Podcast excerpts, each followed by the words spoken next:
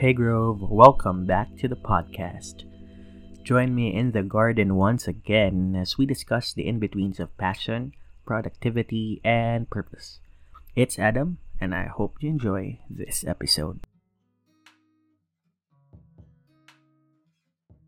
For the third episode of this audio journal, we will talk about something related to purpose.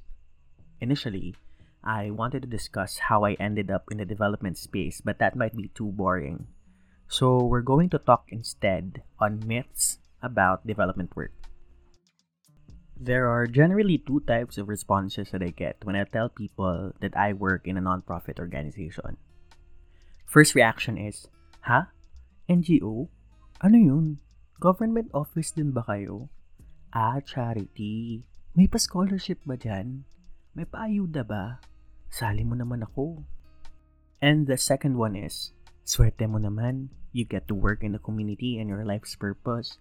Bait mo naman you decided to work there kahit konti lang yung pasahe doon, no? Most of the time, I just smile and tell them, Oo nga eh. I have no more energy left to engage in a lengthy dialogue.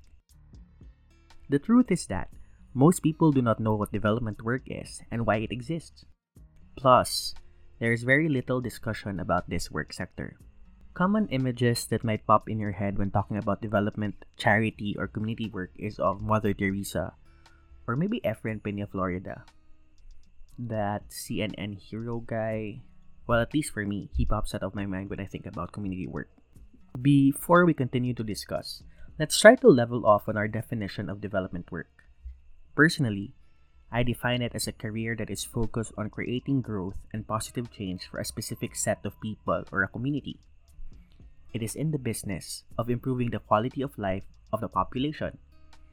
This means it's an umbrella sector for people working in climate change, peace building, sanitation, poverty reduction, education, and a lot more.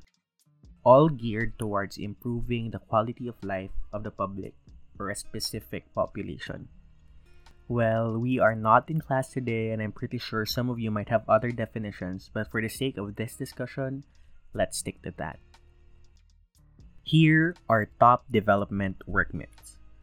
Number one, you cannot build a career on it.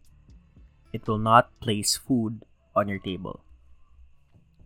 I would say this is one of the biggest reasons why people don't venture into development careers. There's so much discussion about not getting enough pay or the career being unstable. First up, it is possible to build a career in development work. I've been working in the space for almost five years now, and I've seen how people have started as project assistants, to become specialists, and to eventually leading country operations and eventually getting to work outside of the country. The current director where I work in has been in the space for 20 years now. Well, I guess that's enough proof that you definitely can build a name of your own in the sector. However, competition is very steep. There are a lot of people who are good in what they do and too few positions to fill. You definitely can't expect to rise to manager level immediately since the sector emphasizes on experience a lot. Development work is also heavily sensitive to personal development. You need to keep on improving yourself since the challenges are becoming more complex and you need to be able to respond and provide solutions faster and smarter. Now, as to salary, the truth is that there is disparity on the pay scale between local community organizations and international development orgs. Some community development workers are considered as volunteers, meaning they are not paid. Some are paid but are below minimum wage earners or are just in the threshold of minimum wage. National charities, corporate foundations give pretty decent pay. You can start at an 18k and rake up to 70k once you're a director.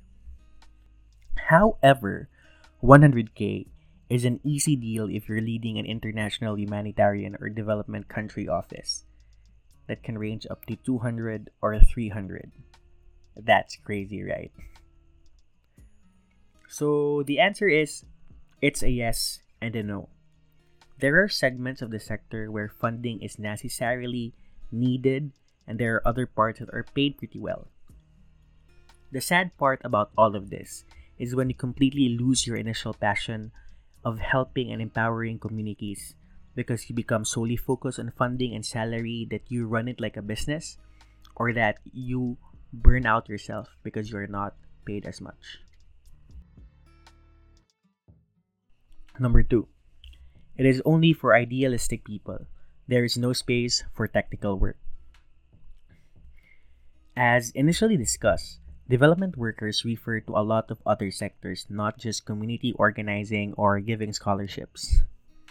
Although we love to see those selfless leaders teaching kids through the Kariton or the volunteer who cooks food for children in the dump sites, we are all for idealism and hero like behavior, and we love to share it on social media. And once we do, we feel extra good and kind about ourselves too. However, a significant number of roles in the development work is technical. Take, for example, those working in biodiversity preservation in Palawan that will require people who are brilliant in science. A common issue during disasters is water and sanitation, and sanitation experts and sanitation engineers are gathered to administer these solutions. Or improving crop quality, testing the soil and choosing the right crops. Those are all technical work. So you might not be as energetic or as charismatic as the people you see on TV who are all smiles while giving aid, but your technical expertise can literally save lives. Number three, you're always happy and fulfilled. In a recent discussion with a group of friends, they shared their experiences and the probability of falling out of love with their passion. Again, it is possible to fall out of love with your passion. A common reaction will be, Bakit naman? Ang dami-dami mo nga natutulungan, worth it naman lahat ng pagod mo.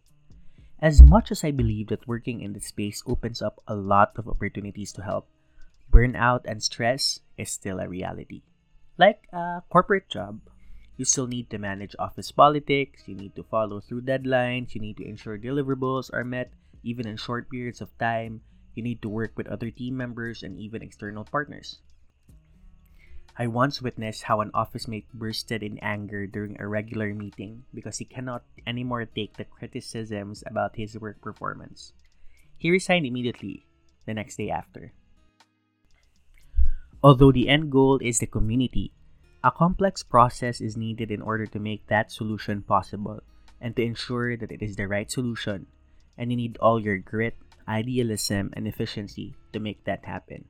So, no, it is not rainbows and unicorns and gift giving activity always. There is a lot to discuss about the realities of development work, but we'll settle with these. As for me, Despite the highs and lows of this career choice, I am still determined to continue working and eventually build my career in the sector. I grew up with my mother being a community worker, focusing on children from low income communities. She was in the almost volunteer, paid lower than the minimum wage segment of the space. And I saw her dedication and how she taught us to always have genuine care for others. As they have said, grow where you are planted. So that's what I'm gonna do. And maybe that's something you can do too.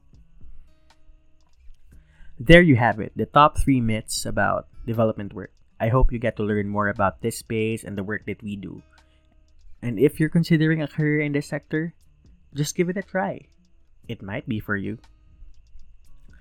As our action point in this episode, give a shout out to a foundation, non government org, or non-profit that you believe are doing wonderful work and uplifting the lives of other people. Tag me at In the Garden with Adam so we can spread more awareness about these groups. Let's continue the discussion online. You can follow me at In the Garden with Adam on Instagram, and I am at Adam Anay on IG, Twitter, FB, and LinkedIn. Join me again in the garden with Adam next time. Bye.